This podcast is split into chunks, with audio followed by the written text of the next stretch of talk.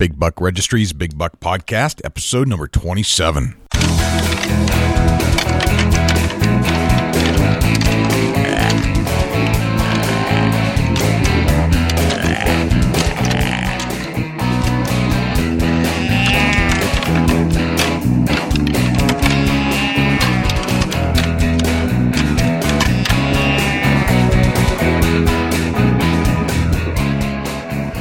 Big Buck Registry is a virtual museum of hunting stories. We preserve a piece of Americana by interviewing and recording hunters about their hunts and experiences from across the country.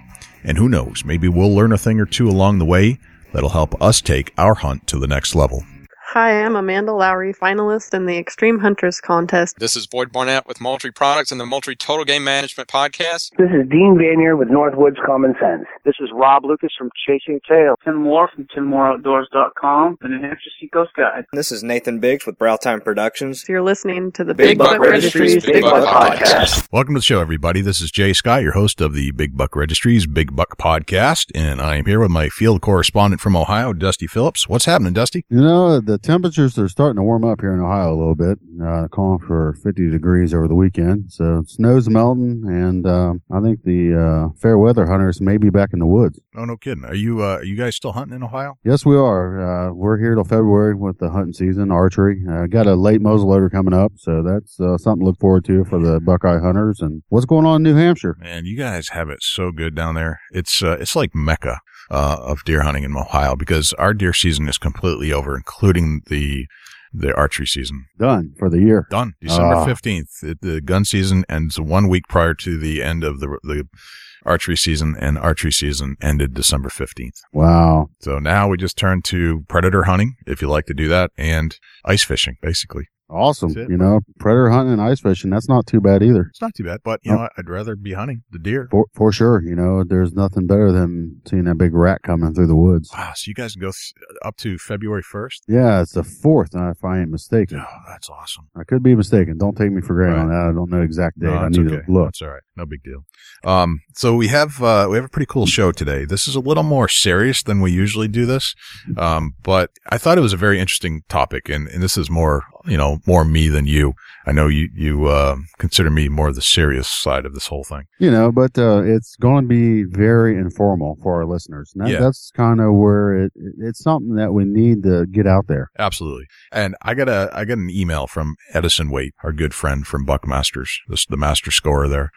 Um, and the the email came it was entitled entitled Wildlife and the Outdoors. And it was written, there was this article written about how gun and ammunition sales affect state game and fish agencies. And it was written by a guy by the name of Jeff Makemson, who is a certified wildlife biologist from the Alabama Division of Wildlife and Freshwater Fisheries. And lo and behold, there was a phone number attached at the bottom of the, the website, and I gave him a call. And I got a hold of Jeff Makemson to speak to us about the details of his article that he wrote. And it's really all about where the money comes from to support fish and game agencies and conservation efforts and how the money actually gets there from the federal level. You know, and that that's something that we want uh, everybody listen to this podcast and, and get familiar with where the funding comes from. Right. And it's something we take for granted. It's something we don't e- really even think about when we buy a package of bullets or something when we buy a new gun, we buy a hunting license. I don't think we really think about it that much. Um, but after listening to Jeff and, and we did pre-record the, the show with him. So we're going to play it for you. But what's interesting is to think about how few deer there were in the country in 1937 and where they are today. The, the entire population of the deer in Alabama in 1937 was about 2,000. Uh, if it wasn't for these folks, we wouldn't be hunting whitetail. Correct. And we wouldn't have this, this podcast and there wouldn't be a hunting industry. There There wouldn't be wouldn't- hunting shows. There wouldn't be the Duck Dynasty. There wouldn't be chasing tail. There wouldn't be anything on TV about hunting deer. Zero. Nothing. Zero. Nada. Zero. So when you think about this, just give a little thanks to this Restoration Act because this whole show, the whole purpose of the Big Buck Registry would not exist today. It wouldn't be here, folks. All right, let's Let's call him up. let's talk to Jeff.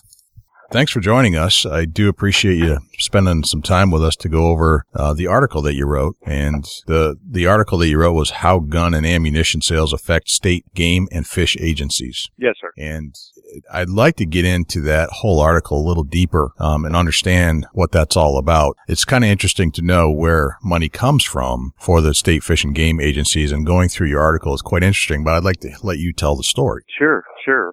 Well, I, I manage uh, a 45,000 acre uh, public hunting area in Alabama, and uh, I, I can remember unloading a, a shipment of seed that was about three thousand dollars worth of seed for our fall planting for um, for wildlife. And the truck driver said, "You mean I paid for all this?" And I said, uh, "Well, sir, do you um, do you hunt?" Uh, he said, "Well, I used to, but I hadn't hunted in years." And I said, "Have you bought any guns or ammunition lately?" He said, "No, not lately." I said, "Well, you didn't pay a dime for this." And he looked at me funny, and and uh, I said, uh, "You know." General taxpayer dollars are not used to support wildlife conservation in most states, uh, and it's certainly the case in Alabama. Uh, and uh, I think there's a big misconception out there about about where agencies get their monies. And uh, uh, the Pittman Robertson Act is, uh, I mean, it, it was a historical act that uh, restored wildlife populations, and currently continues to manage them throughout the nation. Gotcha. And it, it was passed in 1937. Okay, uh, Jeff, you're a you're a biologist, right? Certified wildlife biologist with the Alabama Division of Wildlife and Freshwater Fisheries. Yes, sir. That's correct. Um, so tell me more about the night, the Act of 1937. Well, why was it put in place?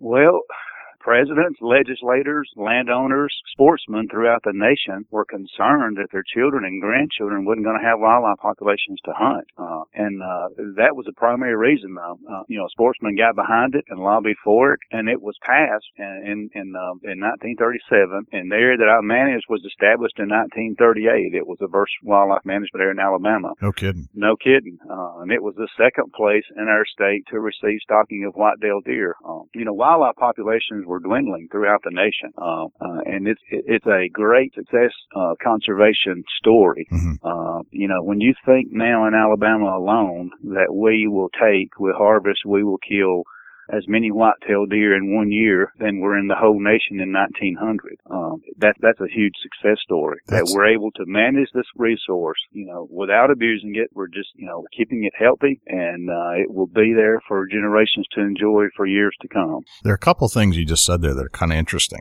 First is that the, the area that you manage was established in 1938, which was not long after the act was put in play. That's right. And, and just so uh, our listeners can can hear it, is the Federal Aid and Wildlife Restoration Act 1937, Yes, sir. That's correct. usually called the Pittman Robertson Act. That's how how you had wrote it or written it, named after Sen- Senator Key Pittman of Nevada Yes, sir. and Representative Absalom. Is that what it is? That's Absalom. how that's, that's how I would say it. Absalom Willis Robertson of Virginia. So basically in 1937, or prior to 1937, in 1935, 36, so there was a, a crisis of wildlife going on in the United States. Is that accurate? Uh, a- absolutely. Um, you know, many species were on the brink of extinction uh, that that we continue to enjoy today. Uh, you know, the Rocky Mountain mule deer. There's just a number of species that were just almost completely wiped out because prior to that, you know, we had the sale of hunting license, and that's just a that's just a small portion of what's needed to. Uh,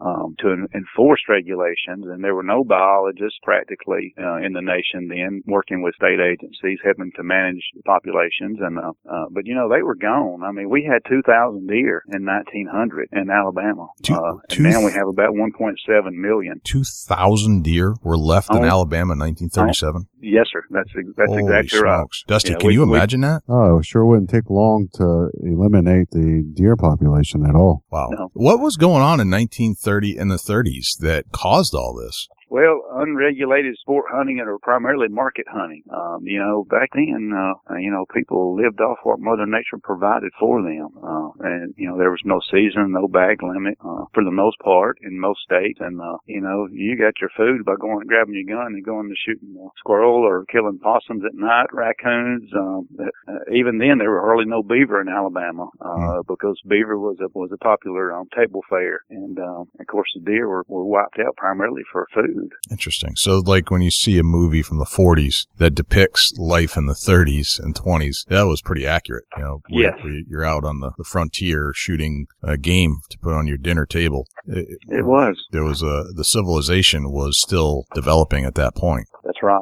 That's right. And they they just survived off the land, and uh, you know where you had good rich soil, you were able to farm, and and and maybe didn't have to quite hunt as much. But uh, even those guys that had the fertile soil and farmed a lot still still needed meat on the table, and uh, you know it's it, uh, it was a tough life. But I I think I would have actually enjoyed it back then. But anyhow. Yeah, no, I mean, there's there's definitely some elements of that that day and time that is very appealing to me and to you and to Dusty. That you know, it's like a rawness to to survival. It's kind of the things that I think we partake. That's reasons we partake in hunting today is because we like that tradition. We like to feel like uh, It's, it's often overlooked. very much so. You know, the, the meat on the table, that was the whole purpose of hunting uh, back in the day. Right now, today we have some grocery stores and stuff like that, but now it's it's almost like a, a lifestyle choice to go out and hunt and and put um, free range organic meats on your table instead of going to the grocery store and buying stuff that's wrapped in cellophane. You know that it's just. Um, but back then that was a necessity. You that's that was one of the ways in which you survived as a human. It was. That's exactly right. And I think there's a big misconception out there that, you know, a lot of wildlife species are made game animals simply to uh, to ensure their uh, their survival, uh, and that- that raises a lot of eyebrows. But uh, uh, that's a fact. Uh, you know, if it's better managed, better regulated, if it's a game species, uh, it's like our black bear. It's still a, considered a game animal in Alabama, but but there's no there's no open season on it. Right. Uh, but we're able to we're able to use and use funds to help manage and restore that population. Gotcha. So the the area that you manage it was four hundred fifty thousand acres. Did I hear you correctly? It, it's forty five thousand acres. I manage it with the partnership of the of the U.S. Forest Service. Yes, sir. Gotcha. And that area was the second place in Alabama to receive funds. Is that is that accurate? Yes, sir. Okay. That, that that was the second place. It was the first management area established, and it was the second place um, to receive stocking of whitetail deer. See, I mean, there wasn't any deer back then, and so we had our deer. Most of the deer on my area came from um, Pisgah, North Carolina. And, uh, you know, we brought deer in here from other parts to restore their population. Gotcha. And on- once the populations could support some hunting, uh, you know, and, and antler season was, um, was, was allowed, uh, fairly short one, but, and, and some years later, you know, we started allowing some antlerless harvest. Gotcha. This we're is very, very interesting. So the the deer that were that were stocked uh, came from. Did you say Pisgah, North Carolina? That's right. Yes, sir. P I S G A H. That's correct. Um, Interesting. So what was going on in Pisgah, North Carolina that, that allowed for some deer to be moved? Was was there better management going on there at that time? I, I think it was a, a more remote area, and it was again was a big national forest land. So they came off of a national forest, Gotcha. and uh, you know, it, evidently there wasn't as many people as hungry in North Carolina as there were in Alabama. Maybe maybe they were eating all bear up there and letting the deer go. I don't know then. Gotcha. Right. Um, But we talk about deer. and I mean, the pronghorn antelope. Uh, you know, 70 years ago there was 12,000. Now we've got a million. Uh, the wild turkey, a 100,000. Now we got over four and a half million. Mm. Uh, you know, Rocky Mountain elk, 41,000 in 1907. You know, now there's there's uh, close to a million. Um, so I mean, th- there's a number of successful uh, success stories that go along with the Pittman Robertson Act, and uh, and and that's all those monies can be used for. And uh, uh, thanks to gun sales that have, have dramatically increased in the in the last uh, six years or so, and uh, uh, states have uh, have received more funding gotcha. uh, to do wildlife conservation and management. And we in Alabama we operate about 36 state wildlife management areas, over 700,000 acres on the Pittman Robertson Act annually. Wow. Uh, Yeah, I think know, I think it, we almost take it for granted. Like you know, there's so many deer that we chase every single season, but we don't r- realize that this there was, there this thing going on back in 1937. And if that didn't get corrected, we wouldn't be hunting anything right now. that that's you know that's exactly right. I mean, there'd still be a few people chasing squirrels uh, Right. and raccoons, but uh, gosh, uh, you know, white-tailed deer drives uh, you know drives our state. Uh, you know, not not only direct individuals that hunt, but um, but individuals that come here and, and and stay a week or two and hunt and stay in motels. And this uh, uh, there's an awful lot of money that's spent throughout the nation and other states. Uh, and about 80% of our hunters uh, uh, will hunt white-tailed deer. Right. No, that's what they prefer to hunt. Right. Well, it's kind of interesting. I mean, if you think about where the deer have, have gone from 2,000 deer in Alabama to the numbers that you have, I mean, I think of Alabama today, tons and tons of wildlife. Yes, sir. You're exactly right. It's it's a great time to be a hunter in Alabama and really throughout the nation. Absolutely. You know, this this is just one state we're taking a snapshot look at, but uh, you know, other states are are are um, in uh, are blessed like we are. But Right. uh, you know, we we we we do have a lot of physiographic regions in Alabama, a lot of different habitat types, and um, it's one of the most diverse states in the nation. And uh, uh, we're we're very blessed. And and you know, honestly, none of this, even with the Pittman Robertson Act in our state, would have been possible without the support of our private landowners because they own and control about 94% of the land in Alabama. So, Hmm. you know, if it wasn't for their interest in this, you know, I mean, they'd make the choice that they're going to manage for deer or turkey or other game species and they're not going to put a trailer park in or they're not going to put a shopping mall on their property or, or do other things because they're interested in the management of, uh, of these wildlife Hmm. resources. So we couldn't do it. We own less public land in Alabama than just about any state in the nation. And, uh, without their support, without their help, um, uh, it wouldn't be possible here and in many other states. It's a very good point. If you think about the the amount of industry that is created around deer hunting because the population of the deer are well supported now. I mean, there's it's a massive mega million, probably billion dollar industry at this point nationwide. Would you agree? Let's see, the article that I wrote in research, uh, since the implementation of the act, more than 13 billion have been collected and distributed with matching funds from state agencies. So go. in Alabama alone, it's about 1.2 billion annually. Okay. So 1.2 billion come out of this industry. Now, your article described the funds being distributed because of firearm and ammunition sales. Is there more to, to a, is it, is it a tax on the ammunition that we're talking about and the, and the firearms? It is. It's an 11% tax. The tax uh, in 1937 already existed, but uh, but they started earmarking that money um, to the state um, uh, wildlife and fish agencies for, for specific purposes of um, acquiring land, managing and restoring wildlife populations. Gotcha. So at the time, so uh, back up just a sec. When we talk about the Restoration Act, there was a, an act to restore wildlife in the United States, but did it have a weakness in funding at that point and they needed something to tax so that they could fund it?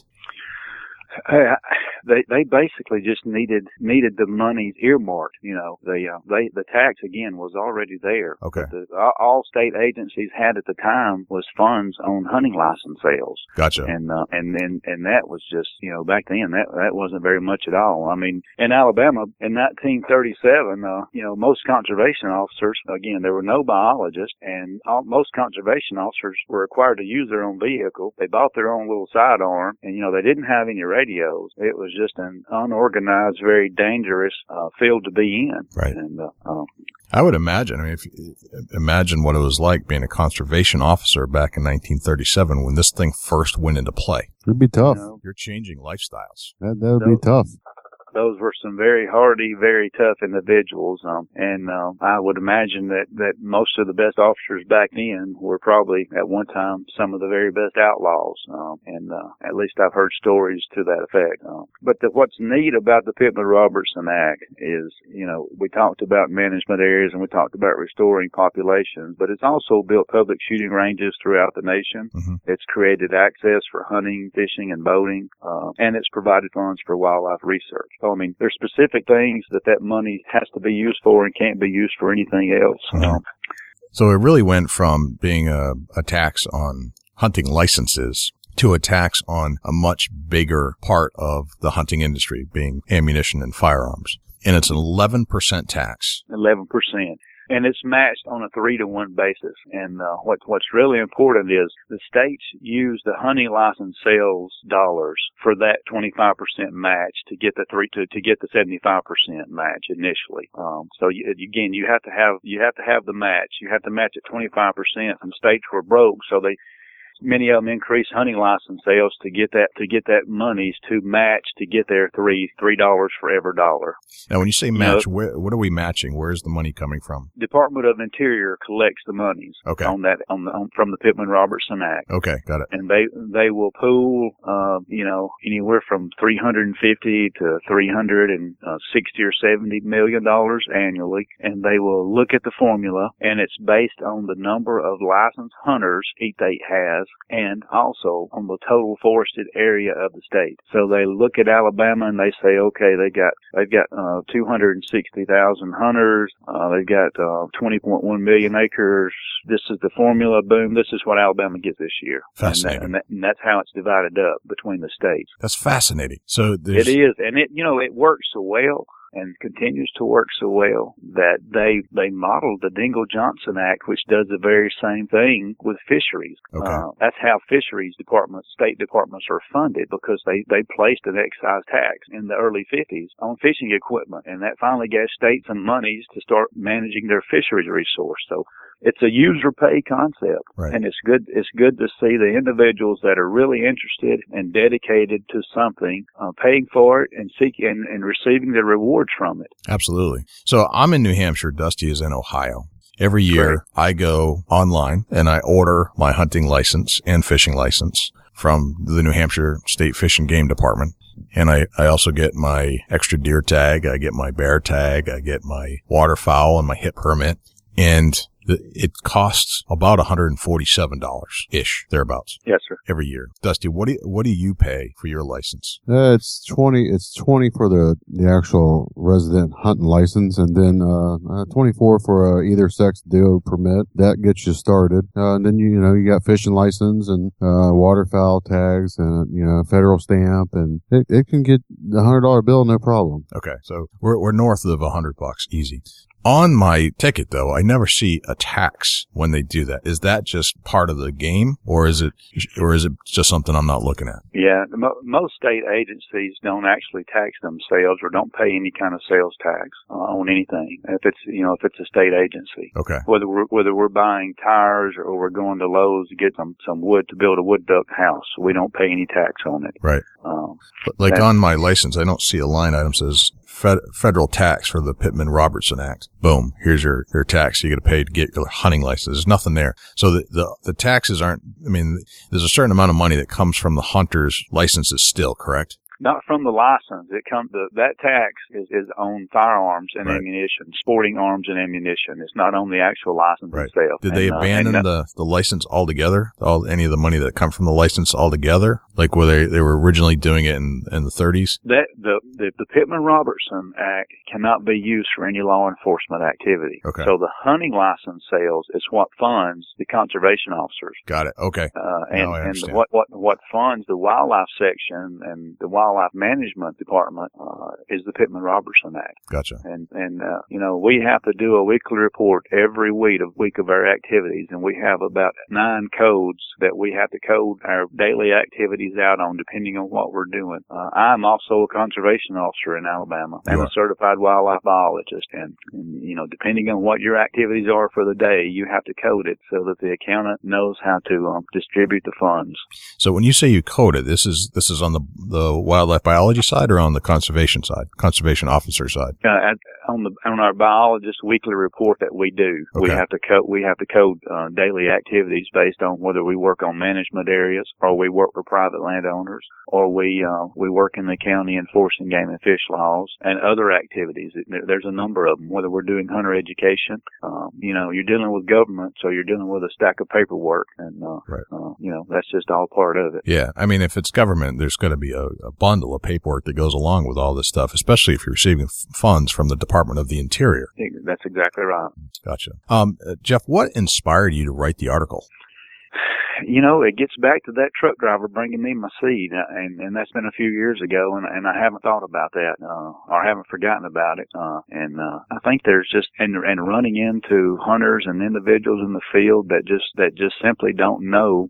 Uh, don't know how we're funded. Um, you know, I've taught tens of thousands of hunter education students, and uh, in my PowerPoint presentation, I always make sure they understand that that that those that hunt, those that fish, those that buy a license and, and guns and ammunition directly pay our salary, period. And don't be afraid to come and talk to us. We work for you. If it weren't for you, we wouldn't have a job. And, uh, I'm very customer oriented as with many of our employees. And, and we, we have to be that way and need to be that way even more because um, you know, I mean, if somebody's paying your paycheck, um, you want to you want to serve them as much as you can. Right. So in order to get the money to Alabama, you need a certain amount of forests. You need a certain amount of uh, licenses sold for hunting and fishing, and then they'll they'll send the money to match the, the That's money. right. Gotcha. And if you don't get that money, your department suffers. Yes, yes, it will. Uh, and things would be a lot different. Uh, that's for sure. Uh, you know, we wouldn't be able to manage the wildlife on, you know, for the public. No, I'm gonna jump in here, Jay. I got, Yeah. I got a quick question. From 1937 to now, has has the taxes changed any? Has there been an increase in the tax that comes out? That act has not changed, thank God, a bit. Uh, it's it's 11% still to this day. Still Uh, today, it's 11 percent. Yeah, that that was just a question I had uh, to see if it increased at all, or if it's pretty much been level the whole way through. That's amazing to think that a tax hasn't changed since 1937. Yep, to, to my knowledge, that tax has has not changed. Right. And, But uh, and many, you know, there have been some efforts in the past to um to to tap in uh, some of that money and use it for other things by some legislators and and others, but uh. Uh, conservation groups have stepped up and uh, thankfully have um, have not have put a stop to that in the past, and uh, hopefully will continue to do so. Yeah, that's that's great. Just uh, just a question there. That that's very interesting that it hasn't been taxed. As Jay said, it's it's uh with taxes rising regularly like they do with uh any other thing that's taxed. Um, that it's leveled out at 11 percent all this time. Yes, sir. Absolutely That's amazing. exactly right. So do you see this changing in the future, Jeff? Do you see this kind of maintaining where it is and our guns and ammunition sales, um, stabilized enough, uh, or increased, uh, for whatever reason, whether it be political or, or whatever? Um, do you think that there, there's enough gun and ammunition sales to support where we need to go with fish and game management and resources? Well, you know, uh, there there's an awful lot of other things that that we could be doing if we had more monies. I mean, uh, we're we're thankful for what we got and and what we get annually, but there's a number of things that that we could be could be doing a little different uh, and spending more time on and and working with other species. But uh, you know, I think there that some states have uh, uh, have taxed other items as well, uh, such as binoculars and kind of non-consumptive use items like camping equipment and to help fund their wildlife uh, department. But uh, but currently we're not doing that. Uh, Gotcha. but uh, I think um, you know it's with with the shows honestly like Duck Dynasty and you see Doomsday Preppers and you know people are trying to get back to the earth. I mean they're they're you know these things they're they're thinking you know this this could actually happen uh, and uh, what would we do? Well you know we have trapping workshops now that where people are learning how to trap. Uh, you know, and and there's a whole generation that's uh, that's that have hasn't even hunted. And uh, you know, I had a guy just the other day was you know he was 40 years old and had two kids in this truck, and and I ran into him on my area, and he said, man, he said he said I don't even know how to skin a deer. He said, but I'm trying to get back into hunting. Mm. You know, all these kind of popular shows have got people thinking, and uh, and I said, well, I tell you what, I got to hunt this weekend. If you kill a deer, bring it to me at the check station, and I'll I'll skin it for you and show you how to do it. Right. And believe it or not, he took me up on it. He pulled up there with a grin on his face, and uh, That that's a great story. it is, it is. That's a true story, and I've skinned it out for him, and he was tickled to death, and uh, and he, he he learned how to do it on his own, and and he couldn't thank me enough. But uh, you know, like I told you guys, we we work for you. Uh, any way we can help you, we need to be doing that. Right. And that's out that's Alabama's firearms and ammunition ammunition tax at work there. Yes, sir. Yeah. That's exactly right. That's pretty cool because, I mean, our show wouldn't exist if the act hadn't been put in play, I would imagine, right, Dusty? Yeah, uh, I'm, I'm thinking that that uh, it, it saved the whitetails for one. Yeah, keep them from getting knocked out totally. We wouldn't, we wouldn't be having this conversation right now if that were existing. You wouldn't have hunting today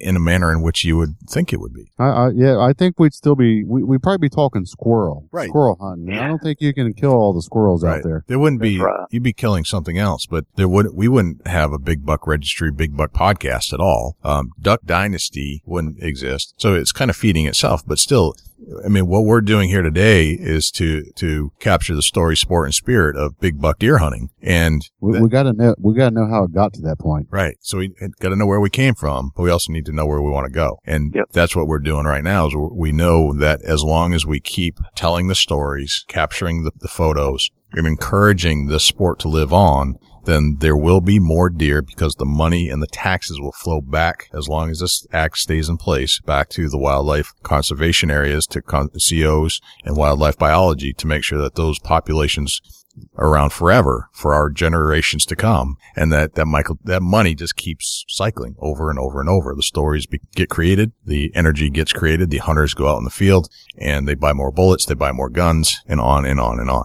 That's exactly right, and we appreciate you guys bringing bringing light to this important subject. You know, and without the biologist, as a, as of yourself, that with without you, none of this is available. Um, you do your research and help the area, help conservate the area that this wildlife's got to live in. You know, they've got to have a home, and somebody's got to make sure that it's it's correct for them. That's exactly right, and uh, you know, and I love to share it, you know, love to share it with the family and friends. And, uh, just last week, my daughter shot a deer and that's some of the most, you know, fond memories that I have is, is hunting with my son and my daughter and other family members as, as well as you guys will understand that for sure. Yeah. I mean, that's exactly the kind of story we love to hear. And we'd like to break it down into the little details about how you even got into the field with your daughter in the first place, all the way through the hunt and, you know, along with the great feelings and emotions that go along with that. That's what we're trying to capture here so that others can relate to the story and that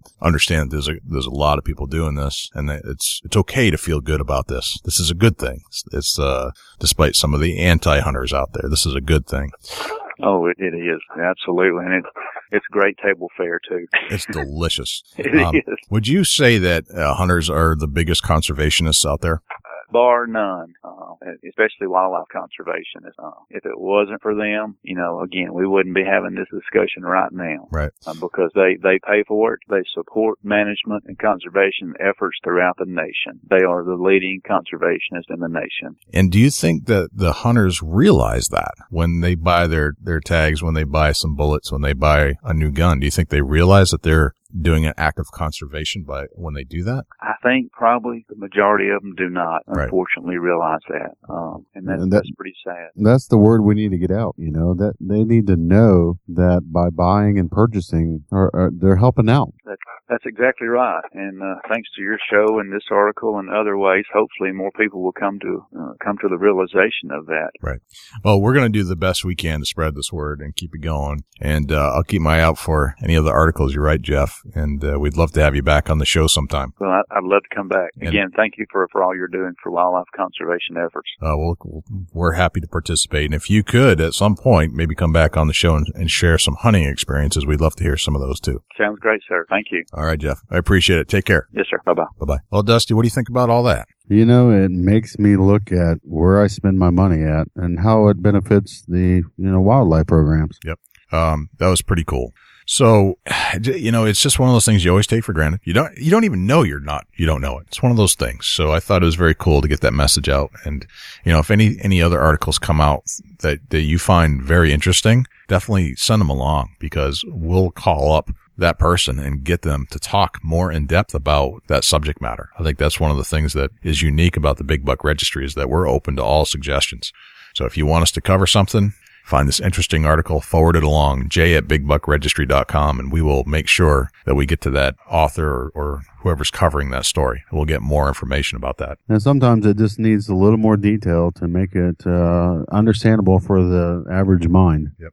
Um, let's uh, let's check in with Amanda Lowery. You want to give her a call and see how she's doing on the Extreme Huntress? Yeah, let's call her up out of the blue and, and see how everything's going for her. Awesome.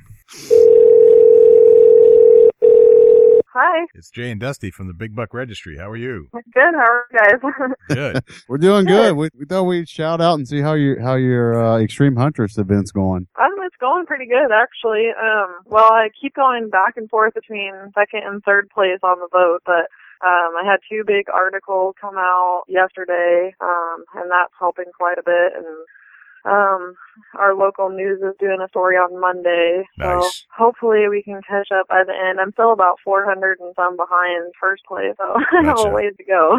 well, we, uh, we're doing, we just decided to do a little impromptu call here to check in on you. And, uh, oh, cool. we got another podcast coming out, um, yeah, let's see, in a couple of weeks. When does the voting end? It ends at midnight on January 1st. Midnight, January 1st. All right. So this, we will actually be airing this, um, before January 1st. So we'll be able to put it back on our websites and stuff again by making this call and you'll be part of that subject line again. So maybe we can pick up a few votes for you along the way. Awesome. Thank you guys. I appreciate it. Um, are you still hunting? oh yeah, we've got about a week left of late archery and I haven't got to go out a whole lot the last few days, but hopefully this weekend I can get the job done.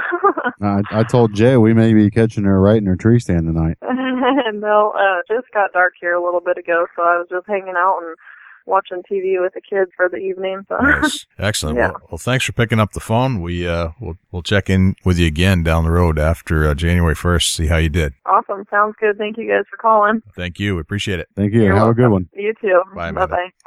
All right. So it sounds like Amanda is doing very well. For sure, you know, wish her the best of luck, and we we let we wish all the Extreme Huntress finalists the Yep. best of luck, and uh, it won't be long. We'll know who is the 2013 Extreme Huntress. It's, Yep. it's Jan- January 1st. Yep. Um, I think we're going to, let's follow up with her again, but let's push Amanda and see if we can get her some more votes. So extremehuntress.com forward slash vote. Go vote for Amanda Lowery, L-O-W-E-R-Y. Um, all right. Uh, Dusty, I think we need to do a prank call. You know, I, I think I may have a prime candidate. Who do you want to, who do you want to prank? Yeah, let's call my brother Matt Phillips. Matt Phillips. All right, Matt. Sorry to do this to you, buddy. But Yeah, sorry, buddy. Uh, you're our first victim, and we're going to call you up and uh, see how your hunt went. all right, let's do this. Let's call him.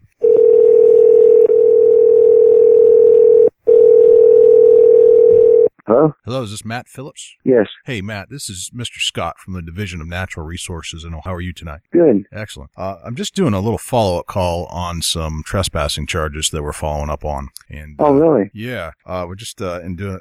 This is nothing big. I'm just doing some phone calls tonight. Um, Okay. do you uh, you hunt Benton County at all? Yeah, yeah. You do. Okay. Huh? Um, eh, did you harvest any deer down there this year? Yes, I did. You did. Um, were you using a firearm? No, no. I was using a bow. Okay. All right. Um, hmm. do you do you know a Michael Howard? Uh, Michael Howard? Yes. Uh, yeah, I do. Okay. Um, his vehicle was mentioned in the report. Um, something about a campground. Any of that sound familiar? Uh, yeah, but I mean, gun season, I didn't go with him. I hunted, uh, in November. Gotcha. All right. So you, do you do you recall a trespassing at all? No, no, not at all. Matt, this is Jay Scott from the Big Buck Registry. I'm here with your brother. We're just busting on you. Oh, Welcome to the Big Buck Registry Big Buck Podcast. yeah, thanks. I'm sure this will cause some fights uh, at Christmas. Uh, yeah, I guess. What do you know? Huh? I said, what do you know? I was just got home from eating dinner. Oh yeah, we uh we're Yeah. trying out our first uh prank phone call on the Big Buck Registry Big Buck podcast, and you became a victim. Oh, well, I did. You about had me worried there for a minute. Oh man, sorry. Dusty put me up to it, Matt. Oh, that's Jay's, okay. it, was, it was Jay's ideal, so we had to go with it. But uh, That's yeah, you're, all right. you're first victim. I know Dusty's been been just itching to prank call some people for for other stuff. And I, I said, Yeah. and we just ended this interview. I said, Dusty, who do you want to prank call? He goes, my brother. Yeah, you got me because I didn't know whose number this was. Yeah, perfect. oh, fantastic. All right, sorry about that, Matt, but it was uh, Oh. it was fun. Okay, that's cool. Uh, hey, better go, better go drink a beer because I know your blood pressure is through the roof. yeah. I'm a little red right now. All right, man, have a good one. I, I think we got him, dude. I think you got him. Uh, that was funny. He was hadden. yep. He didn't know what to say. He didn't know what to say about that. Nope. All right. Thank you, Matt. Uh, we sorry. you know, I'm sure he's probably still shaking right now. Yeah. Um, I felt bad doing a little bit, but it was still pretty funny. yeah, my Christmas may just got a little more interesting, Jay, calling him up like that. Yep. All But you know, uh, you never know, folks. You need to be ready because you may be the next victim of the Big Buck po- podcast, Big Buck Registry podcast prank call. A new segment that Dusty has invented. you know, it's uh, going to be something fun. It's going to be something interesting. And if you got uh, maybe somebody that you want us to reach out to, give us a call. Um, just uh, th- three other things I want to cover. I'm going to play you three separate thing, three separate call-ins to the Big Buck Hotline. Seven two three seven. What is it? Seven two four six one three two eight two five. And um, they're kind of interesting, Dusty. Like they're just call-ins that people have talked about a big deer that they shot, or um, just some feedback about a deer that, that they sent a picture in about. And then there's some feedback about Danny Hottinger and uh, very touching uh, message that we got by voice. So um, I'm just going to cue those up right now. Awesome. You know, we we uh, push you guys to call us call us up after your, your hunt or right after your harvest and from the tree stand. Give us a phone call. Yep. Um, We we we love the phone calls. We love phone calls, and it's not. I mean, it's not a lot of people do it, but it's kind of cool when they do, because it's like we interviewed them. But it's like you're in the field with your phone just after the hunt, and you're you're you're all pumped up. We want to hear that excitement. That's what we we live for. That's that adrenaline rush that we like to capture on audio. We want to hear you feed the need right after you harvest. Call us up. It, we try to capture that by interviewing you after the hunt several days later, months later. But there is nothing like being within 24 hours of that kill. There's probably nothing better than being on the scene. If you could dial us up the minute after you walk up to that deer, realize what you have. First thing we want you to do is pick up the phone and call us. Yeah, that's what we want. But if you could call us from the tree stand 10 seconds after you release the arrow, do it. Yeah. So, all right. I think I just got one. That would be very cool. Oh, that'd be awesome. Now, I don't have any of those exact ones, but that's what we would love to hear. But we'll take any of them. We'll take any, any hunting story you want us to tell us, call us on the phone. But I do have a couple I'd like to play. This one came in from Larry, a guy named Larry from last year. And, and this has kind of set the stage for the phone service that we have. Again, 724-613-2825. Let's listen to Larry. Hey Jay, this is Larry Tatum. I just sent you some pictures of a buck I just shot uh, probably uh, two and a half, middle of November down here in South Florida. Uh, the buck was a 12 point, typical, and uh, right at 190 pounds it weighed. It's probably going to be the top 10 biggest typical bucks ever killed in Florida. I'm waiting for it to come back from the taxidermist so I can get a uh, next score. Was still uh, under 60 days. They won't give me a scoring on it, so I'm just waiting for it to come back. Hope all goes well. So that was Larry from Florida. Sounds like he, he harvested one heck of a big deer. And again, this was Awesome, from Buck. 2012, but I'd like to follow up with Larry this year to find out how it scored out because I don't think we ever heard the story about what it finally scored to see if it was in fact the largest deer ever taken in Florida. What else you got for us? All right. Next one is uh, a guy named Rob Nichols. Hey guys, my name is Robert Nichols. Uh, I shot a 11 pointer last night in Grady County, Oklahoma. Uh, was hunting with my son. This buck came in following another smaller eight pointer and 40 yards. Couldn't pass him up. Shot. He, uh, ran off. Give him a little while. Once, fact, he didn't even bleed out till he laid down and shooting a, uh, rage hypodermic.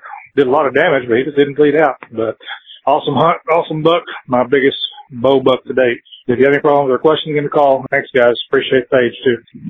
All right. There you go. That's what we want. Awesome. I shot this deer last night. There's only one thing that could be better than that is if you could shoot it from your tree stand just after you made the shot. There really is. That's 24. That was a 24 hour call, Dusty. Yeah, he was all jazzed up still. Did you hear it? You can hear it in his voice. You can hear it. It's the adrenaline that you can hear in the voice. That's what we love. He still had it 24 Right. hours later. Right. I mean, there's nothing like doing this for yourself, but you can live vicariously through others because I can hear that on this show. Ah, that's what we want to hear. Right.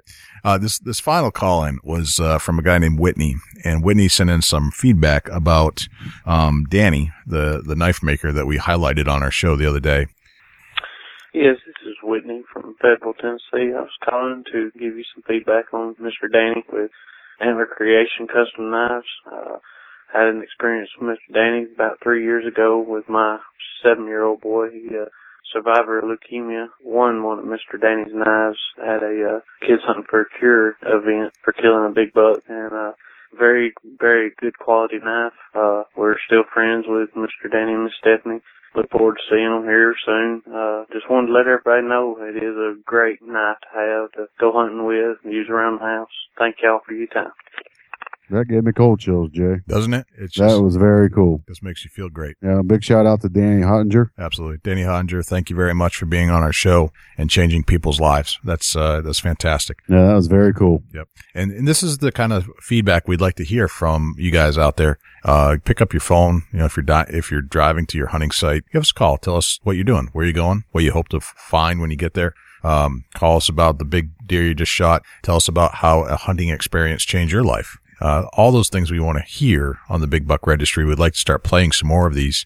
So if you have a, a second, give us a call at 724-613-2825. You know, even if you've missed a monster, you've been hunting this big deer forever, and you and you made a bad shot and you missed him. Tell tell us all about it. You know, we we want to hear everything. Yeah. Or even if you've got this big deer on camera and you're going in, give us a daily catalog, you know, a daily journal Um, all right, this is uh, you know, day one, day two. Didn't see anything. A lot of squirrels. Nothing was moving. Whatever.